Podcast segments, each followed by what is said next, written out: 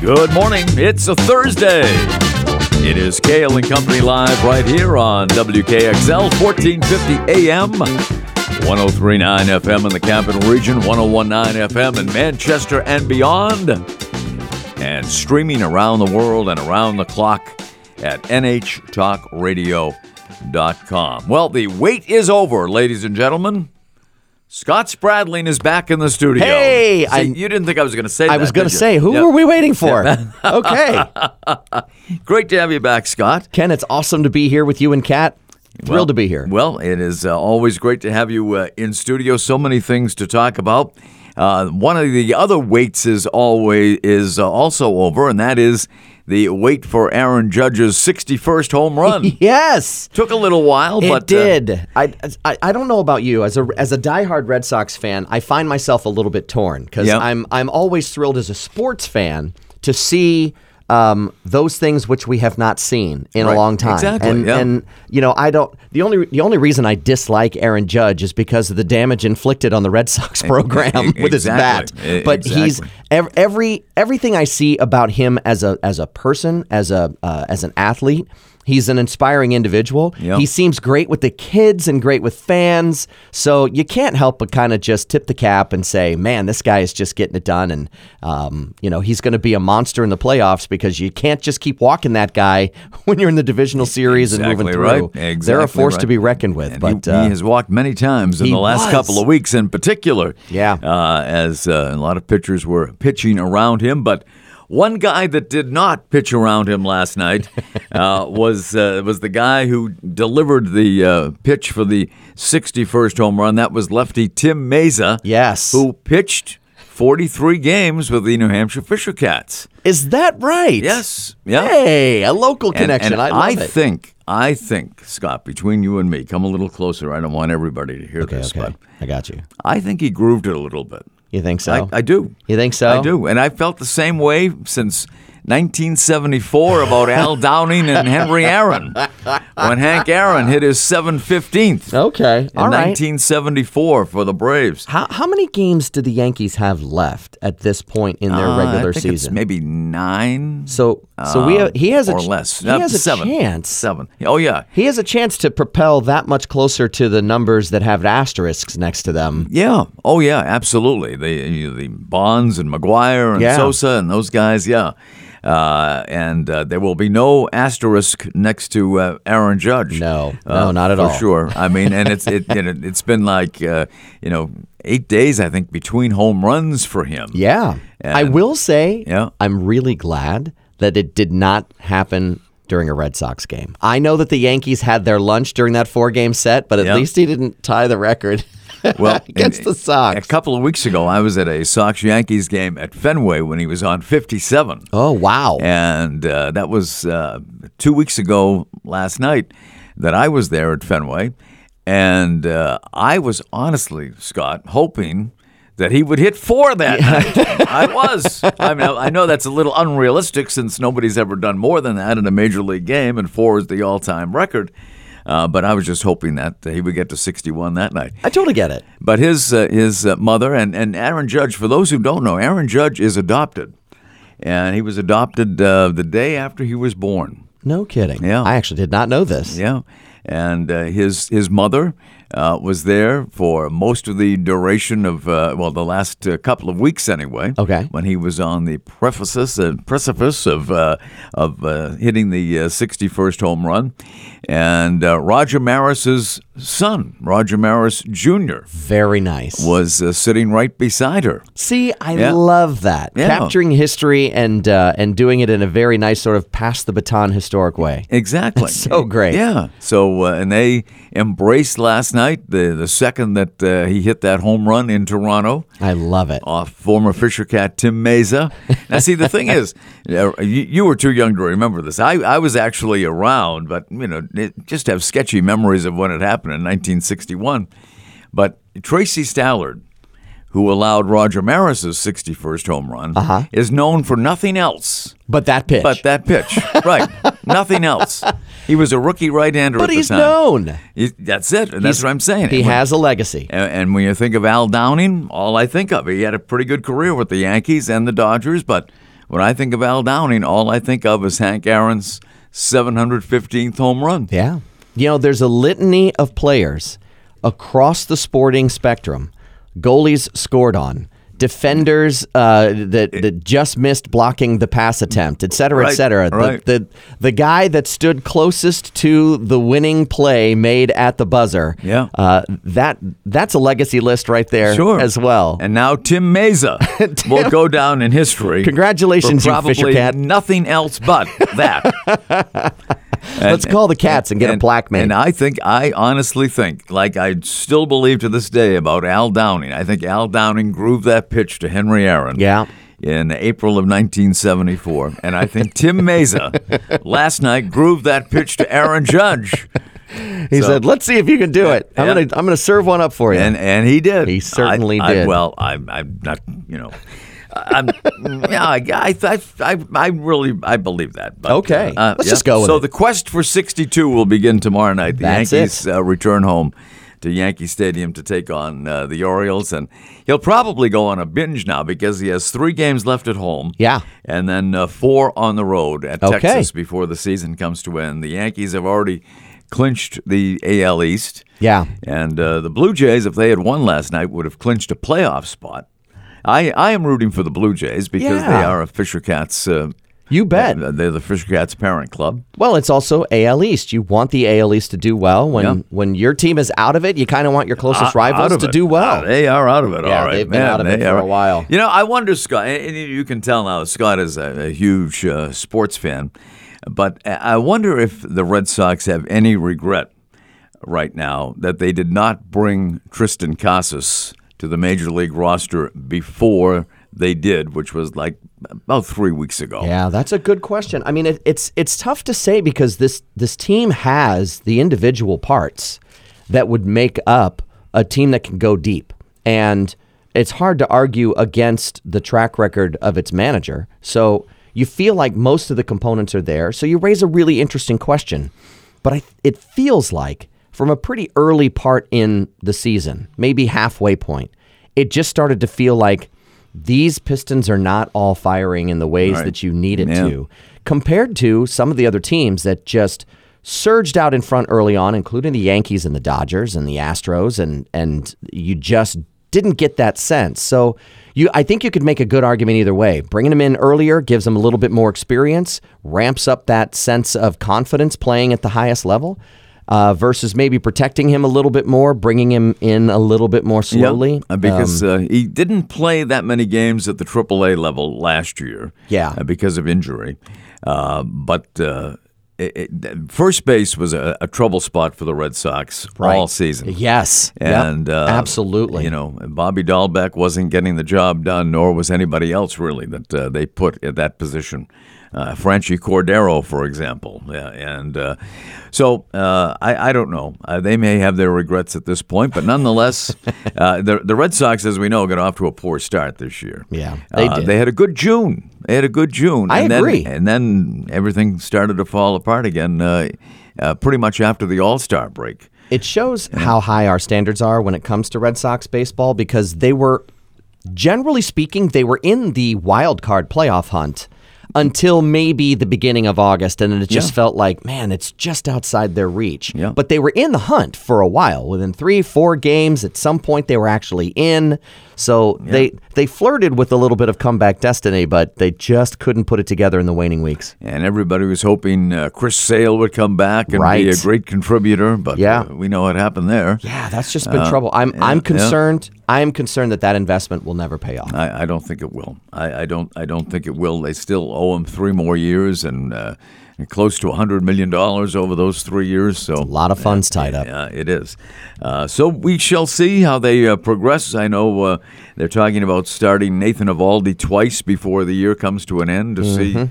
I mean, obviously, they're hopelessly out of any playoff contention, but to see how he looks, he's going to become a free agent. Right. J.D. Martinez will become a free agent, and more importantly, Xander Bogaerts is going to become a free agent once this season is over. Those three names, I feel like Bogaerts is the one we need to have the longest conversation with. Absolutely. You know? I mean, absolutely. JD's given us some great years, some amazing seasons, but I just have that vibe that maybe the management is thinking about something different. Yeah, I think so. They've got to at least attempt to bring Bogaerts back. I agree. Yeah, no doubt about that. Scott Spradling is with us, and we may even talk a little politics today. Let's try it. Or talk about the hurricane, which has devastated a good portion of Florida. We'll talk with Scott about those things and more, including the appearance of the Scott Spradling Band at a venue near you, folks. It's Cale & Company Live here on WKXL and nhtalkradio.com. We will be right back.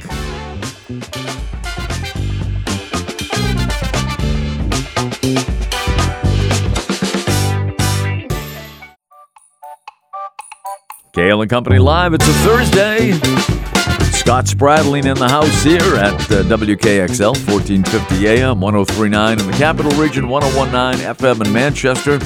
We're going to get an update after the 8:30 break from the streets of Sarasota. You've heard of the streets of San Francisco, but we're going to get a report from our friend Mike Nikovic from the streets of Sarasota around 8:35. Lots of devastation in Florida over the last 24 hours, Scott. And I read a report this morning.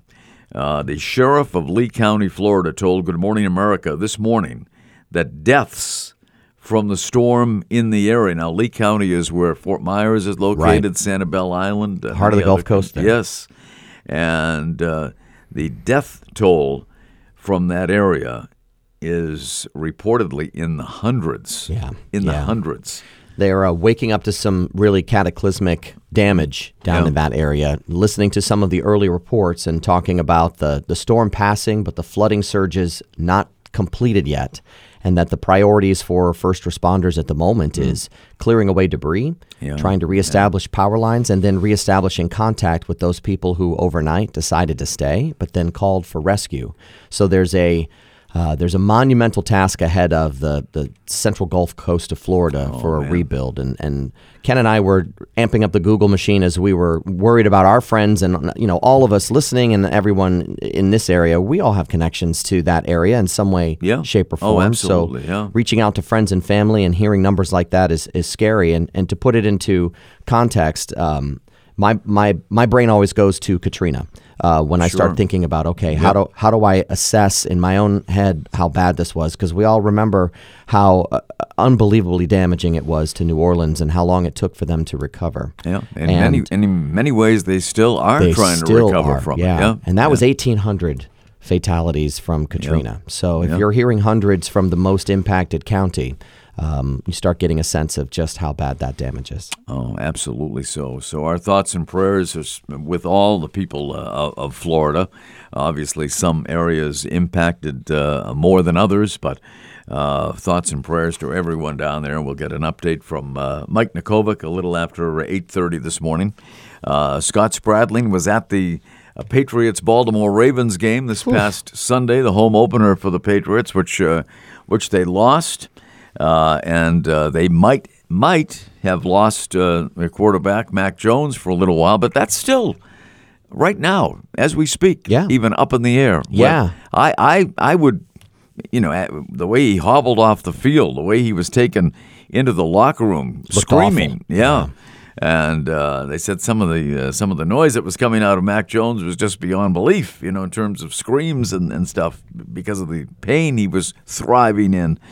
At that point, I would have been shocked to even consider him playing this Sunday against the Green Bay Packers. But he has still not been ruled out. No, he hasn't. And you would think common sense at this point would think they're 1-2 road game against one of the best teams in the NFL, and your guy is hobbled at best. And I know that Mac Jones gives you the best chance to win a football game if you're the New England Patriots. But there's the short-term, long-term strategy here. And I know that picking up another loss and being 1-3, you're staring down the barrel of not making the playoffs in a season where the Miami Dolphins and the Buffalo Bills are clearly really good. Yep. So they were really good before this game against Baltimore was played, exactly. And it was still a matter of trying to keep pace with those two, not to mention many other AFC teams. I would almost predict that prudence would require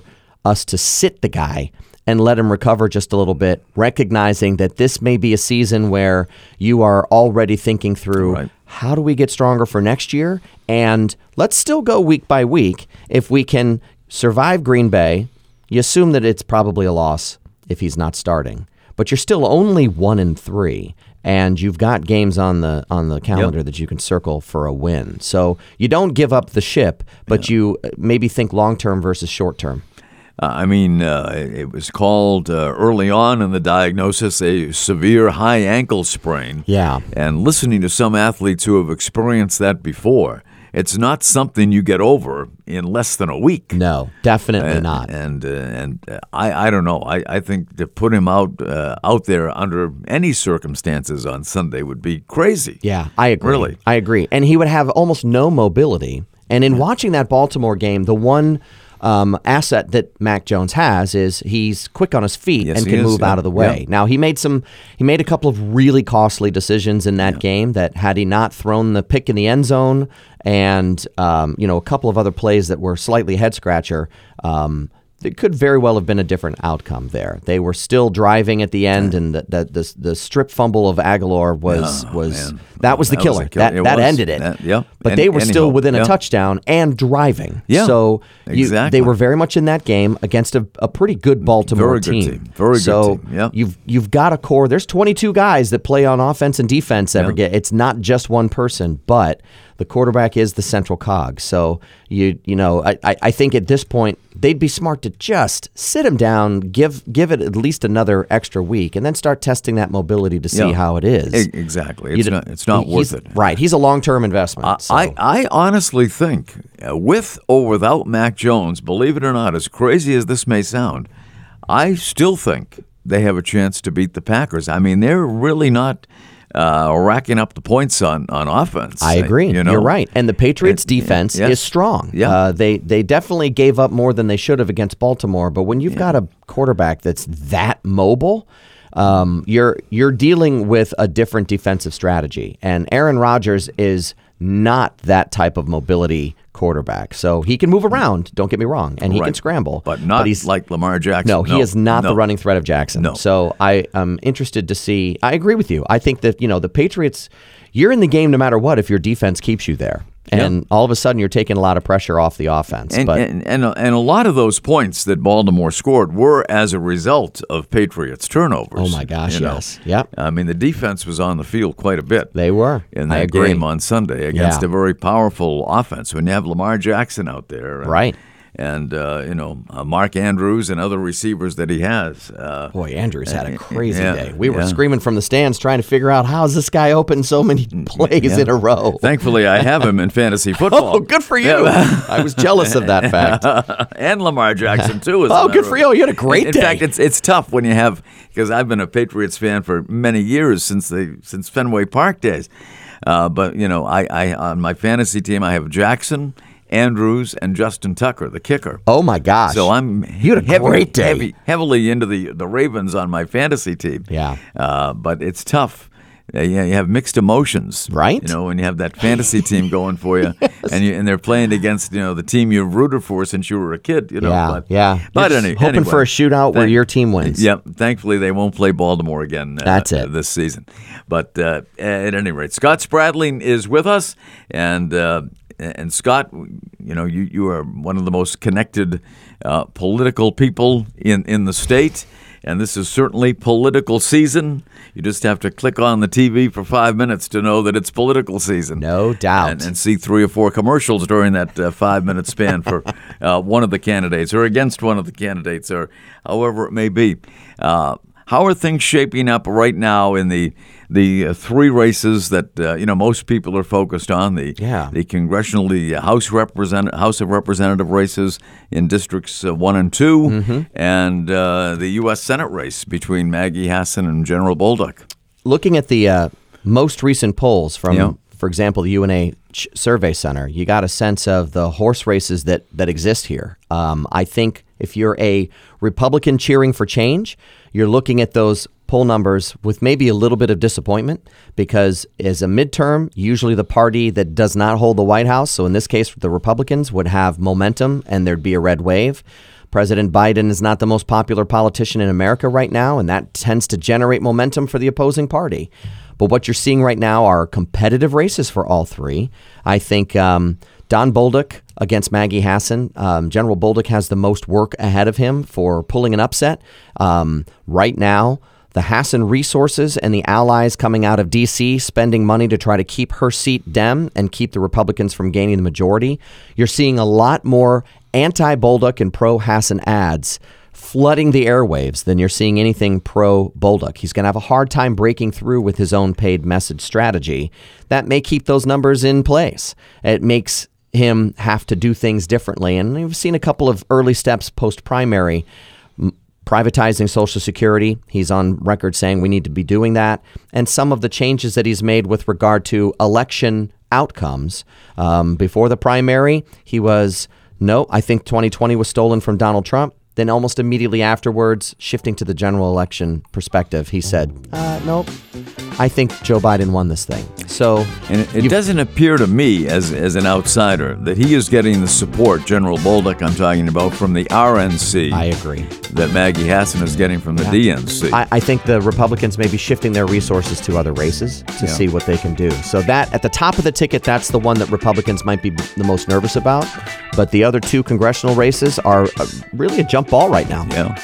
Scott Spradling is with us of the Spradling Group and the Scott Spradling Band, October 9th, 2 p.m. at the beautiful Rex Theater in downtown Manchester. Come one, come all. We'll talk more about that coming up after this break, and we'll check in with our friend Mike Nikovic from the streets of Sarasota right after these words on WKXL and nhtalkradio.com. Don't touch that dial. Gale and Company live on this Thursday. Scott Spradling is with us in studio. Good morning.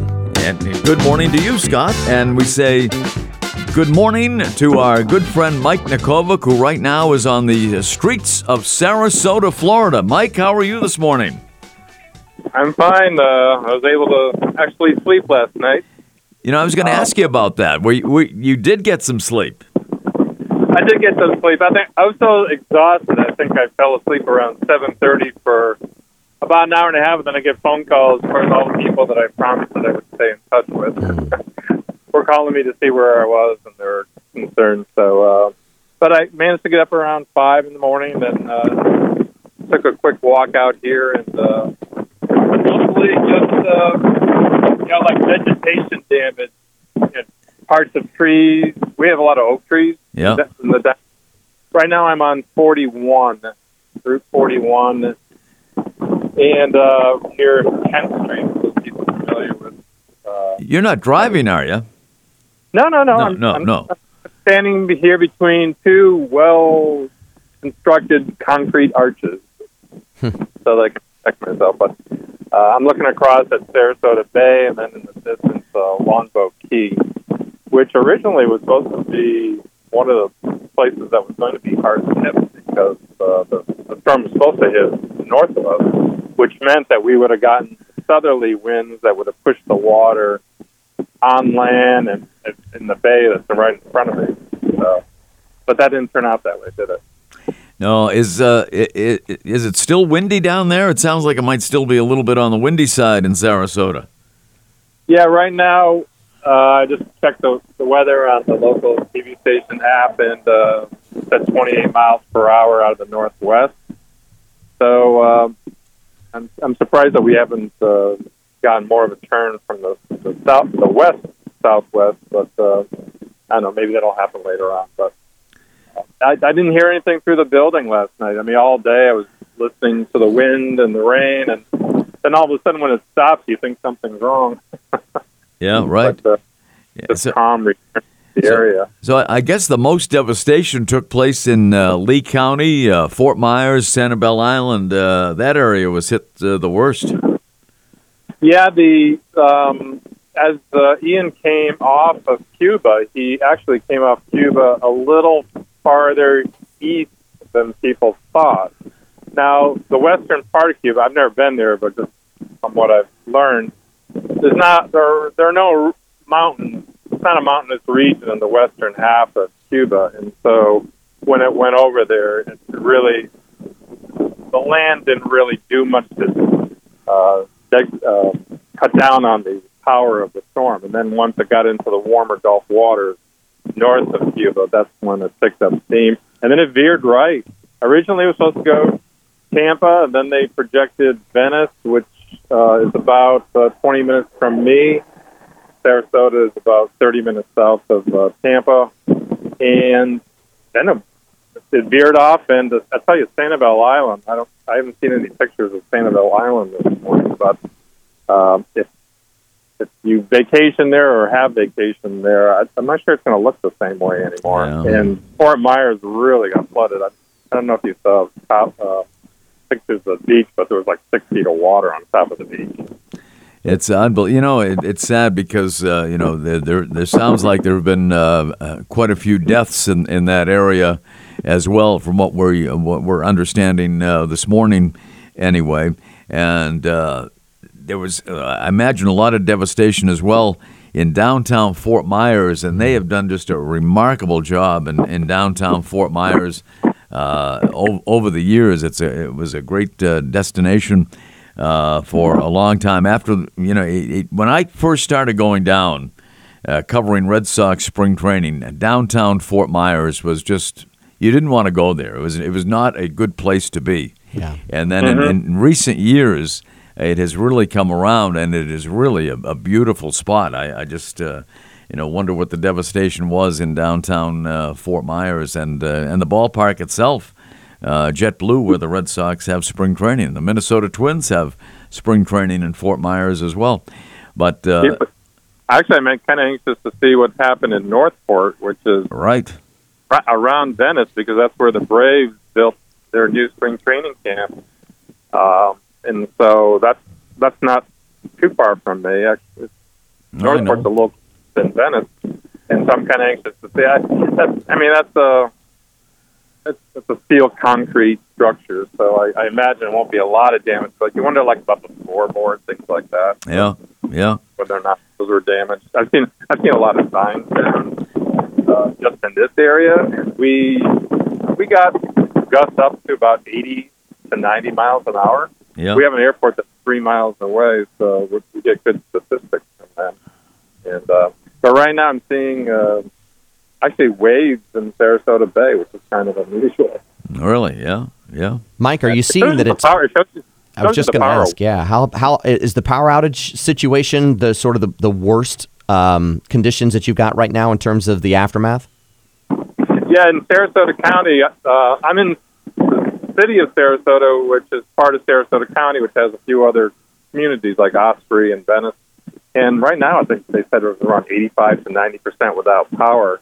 I happen to be within a quarter of a mile from a substation that I can't see from here. But actually, I can see from it. And we've been with power since the beginning, so I've been really fortunate. But there are a lot of people and a lot of condo developments, Fiesta Key, Longboat Key, where they've lost power, and also the tend to shut off the water on the barrier island because, when you get sewage back up, they're afraid of that getting into water supplies, and so they want to be careful before they start having people turn water faucets back on. So you never lost power. I understand the folks who did number about 2 million throughout the state of Florida. Maybe more than 2 million. Really? But, yeah. And quite a few. A good chunk of them in Sarasota. Yeah. And I don't know why I didn't. But the lights are on 41 here, Tamiami Trail. And so heading up to your favorite museum, the Ringling Museum. The Ringling Museum. It is my favorite museum. It is. All those miniature figures that I love. I do. I know. It's a great place to visit when they come down. It's a great place to take the kids and me. Yes. I hear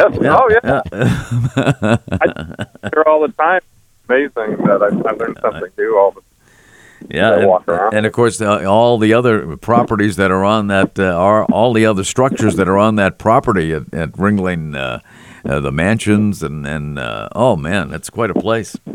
They have a beautiful art museum. Yeah, no doubt about it. But right now, I mean, if compared to Fort Myers, it's like we're unscathed. We might have a blemish or two here or there. I think I saw on the news this morning there was one small building on the street next to me, further up the road going west, that collapsed. So who knows if that was water or wind or how well built that structure was. But, I mean, people who have been to Florida know that a lot of these buildings are pretty sound, steel, concrete, that it would take a lot to do anything to them. If anything you're susceptible to would be the rain and any surge if you happen to live really close to the water. Well, Mike, we appreciate the fact that you've been with us now for 3 consecutive days here on the program, giving folks an update on what's happening in Sarasota and throughout the state of Florida. And you still have your great reporting skills, even though you haven't been a radio reporter for any number of years. You are still a great radio reporter. Well, thanks, Ken. I appreciate that. Coming from you, that's a very high compliment. Well, Mike, I hope you take it that way, and I hope to chat with you again soon. And stay safe. Yeah, thank you. And the rain's going to be out on the East Coast now, so let's hope that it doesn't develop over there and head north. Let us hope not. Mike, thank you so much. We appreciate it. You're welcome. You have a good day, Ken. Talk with you soon. Bye. That's Mike Nikovic, and. Mike and I used to work together at a station where you used to work in Manchester. Yes. At a radio station. Some familiar hallways. Yeah. Do you ever miss TV? I miss the people. Yeah. But I don't miss the deadline of turning around the news story and getting into position and hustling to the anchor desk. I don't miss that because that takes a toll after a little while. I definitely miss the interactions with the people. And, it's a unique fraternity and family and media. So I always love being able to reconnect with my friends like you and the folks at Channel 9 that are still there every day that were there 14 years ago when I was there. Yeah, really. 14 years. Can you believe? 14 years. I honestly can't. It certainly doesn't seem that long since in a flash since you've been on WMUR, but I guess if you say so, I'll take your word for it. You would know Scott Spradling of the Spradling Group is here, also of the Scott Spradling Band, and we'll talk more about that coming up. But mark your calendar, October 9th. You can DVR the Pats. Exactly, and watch the Pats after you see the Scott Spradling Band at the Rex Theater in Manchester on October the 9th at 2 p.m. We'll take a break, back with more, and Scott Spradling will stay with us here at WKXL and nhtalkradio.com. Don't touch that dial. Welcome back. It is Cale and Company live here on WKXL, nhtalkradio.com. Our special guest in the studio, Scott Spradling of the Spradling Group and the Scott Spradling Band, appearing live and in person October 9th at the Rex Theater in Manchester, 2 o'clock, a matinee. So yes. Everybody can go, and it's not going to be a late night. Not at all. And so, Scott, when we show up on the 9th at the Rex, which is a beautiful venue, they've done an amazing job. With the Rex Theater in Manchester. I've seen a number of events there, and now I'm going to see the Scott Spradling Band. But what can people expect when they see the Scott Spradling Band in action? Hopefully this is the kind of show that you want to come and almost dance in your seat or hop up and dance in the aisles. We are a... You don't mind that? No, we encourage it. We are a 12-piece band. I've got a co-lead female singer. I've got horns and a full rhythm section, and there are 12 of us, and we'd love to have a good time. And we'll play everything from old Chicago, like songs like Does Anybody Really Know What Time It Is? And Saturday in the Park. And we'll do Elton John, and we'll do Billy Joel songs. We'll jump jump into Michael Bublé and Frank Sinatra.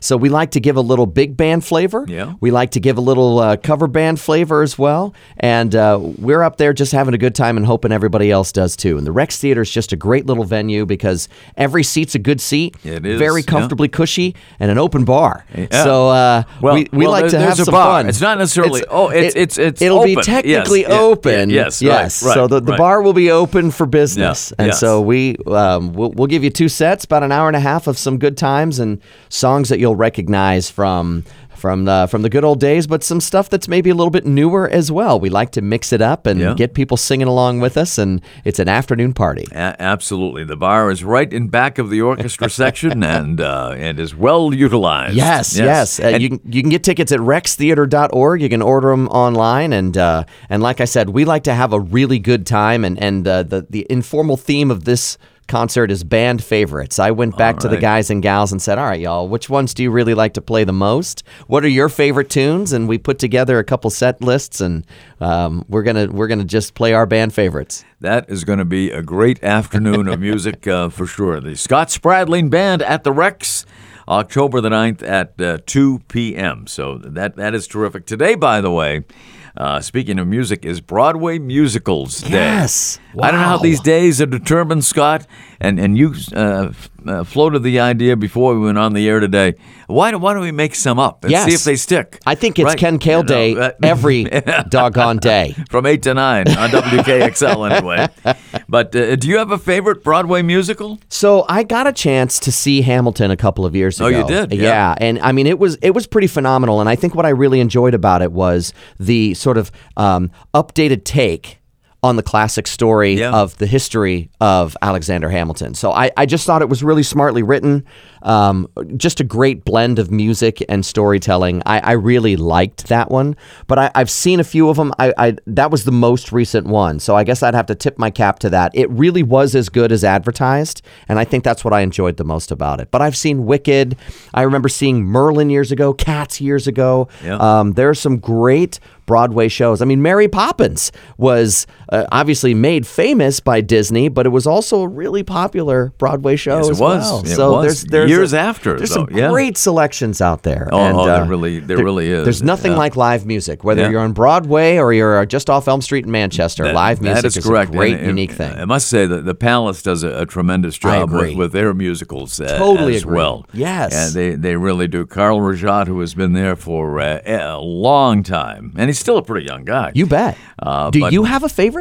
Do I? Yeah. Do you have a favorite? If I was pressed on it, I would have to say The Producers. Okay. Yeah. What a great show that was, and absolutely hysterical. I never saw it on Broadway, but I saw the movie and thought it was hilarious. I saw it just in the wake of 9/11. Oh, wow. And it was about a month after 9/11 on Broadway at the St. James Theater. I remember that name because of my good friend, the incomparable Peter St. James. Yes, absolutely. I've been to that theater myself. We were supposed to see Nathan Lane and Matthew Broderick in it. Yep. But we were in line. We had our tickets and had tickets for a long, long time in advance. It was a matinee in October. And so we heard a buzz along the line as we were waiting to get in that Nathan Lane would not be appearing in that performance. And he did not. Apparently, he was out for about a week with some voice difficulties. Oh, geez. So an actor by the name of Brad Oscar took over, and he was outstanding. I mean, he really was, but you were expecting Nathan Lane, and so that was a little bit of a disappointment. But nonetheless, it was a great show. Matthew Broderick was in it, and other than that, it was the original cast, except for the star of the show, except for the big name. Yeah, right, absolutely. That's a tough act to follow too, because there aren't too many other people that are anything like Nathan Lane. That is so true, and especially the almost slapstick type of comedy of what the plot line is for The Producers. You really need that unique comedic talent. Yeah. So, but what a great show! Brad Oscar was great. No doubt about that. But you know, our good friend, our producer, Catherine Martinez. Is going to be in an upcoming musical the Pittsfield Playhouse. Cat at Jekyll and Hyde coming up in late October. Yeah, she said Halloween weekend, I believe. It is. Yeah, yes, that's Halloween when it starts. Weekend, yes, and then a second weekend, the first weekend of November. So it's going to be a great show. Definitely come out. Good for you. And at the beautiful theater, the Scenic Theater. I love it. Yes. That's October 29th and 30th, right? October 28th, 29th, and 30th. 28th, 29th, 30th. Is a matinee. Awesome. So definitely come out. Yeah, it's a very spooky show.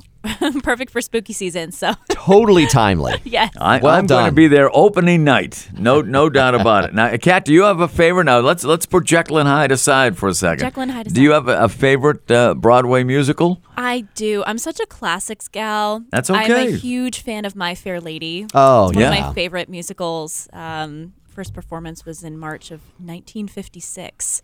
Alan Lerner is just an incredible lyricist, and he worked with a composer named Frederick Lowe, who is just also incredible. And you just can't see anything like it anymore. You can't see anything like that anymore. The rain in Spain falls mainly on the plain, and Get Me to the Church on Time. Absolutely. I mean, there are some absolute classics out of My Fair Lady. My Fair Lady. And I saw it a couple of years ago in New York.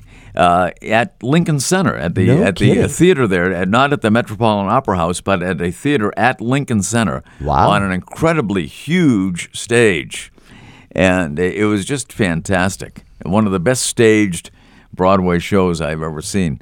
And I've seen a few, but My Fair Lady was fabulous. And so that just proves right there, Kat's good taste means that she's also going to put on one heck of a performance. Oh, there's no doubt. So y'all got to get to Pittsfield on Halloween weekend and check out Jekyll and Hyde. Oh my gosh, for real. The talent in this cast is incredible. It's about a 30-plus person cast. Wow. We have to hire out a lighting production crew, so it's going to have incredible lighting on stage, and we also have an 8-piece pit. Wow. Orchestra pits. So definitely come on out, pittsfieldplayers.org. Get your tickets now. We think we're going to be selling out. So I'm telling a lot of people to make sure you're buying now. Absolutely great. Before it comes up. Good for you. Mm-hmm. And I'm going to a show tonight at the Palace. It's the last weekend of Little Mermaid. Oh, terrific. At the Palace Theater tonight. Got to love the local performances. Support that local effort. And, I know, as always, when I go to the Palace, the production, they always have, Carl Rajat always has a little twist on the original, Yes. And I'm sure he will. I'm sure we won't be disappointed at all. The Little Mermaid last weekend at the Palace Theater, and they do an incredible job. They really and truly do. And don't forget the Rex, October 9th. That's right. Yes. 2 o'clock. All right, so I want a prediction from you, Scott Spradling. Okay. All right. A prediction. Okay. Will Ime Udoka ever coach another game for the Boston Celtics? Wow, that is a really, really, really good question. So as it stands right now and what we know right now, my hunch is no. My hunch is that we will go through this season and that the two sides will agree to disagree and part ways, and he will get a fresh start someplace else. And the reason I make that prediction is because we don't know the full details of what's gone on and why. And we may never. We may not ever. Yeah. But considering it sounds like some decisions that were made impacting people very close to the top leadership tier of the Celtics. I'm not sure how relationships can be repaired in a way that allows all of them to continue to walk the halls together. I don't know that a 1 year off kind of timeout from it all is going to be enough. I think we're going to find, here's my analysis of it, is that I think sometime during the 1 year suspension, they're going to announce that they've come to a mutual agreement of a parting of the ways, and I think they'll probably settle it that way, and he'll go on to coach somewhere else. Yeah, I think you're right. Yeah, perhaps. So we shall see about that. And today we mentioned it's National Broadway Musical Day. Yeah, but it's also National Coffee Day. Oh. National Coffee Day. So glad I had some. There you go. So how does Scott Spradling take his coffee? Little cream, little sugar. Can keep it coming. All right, Kat, how about you?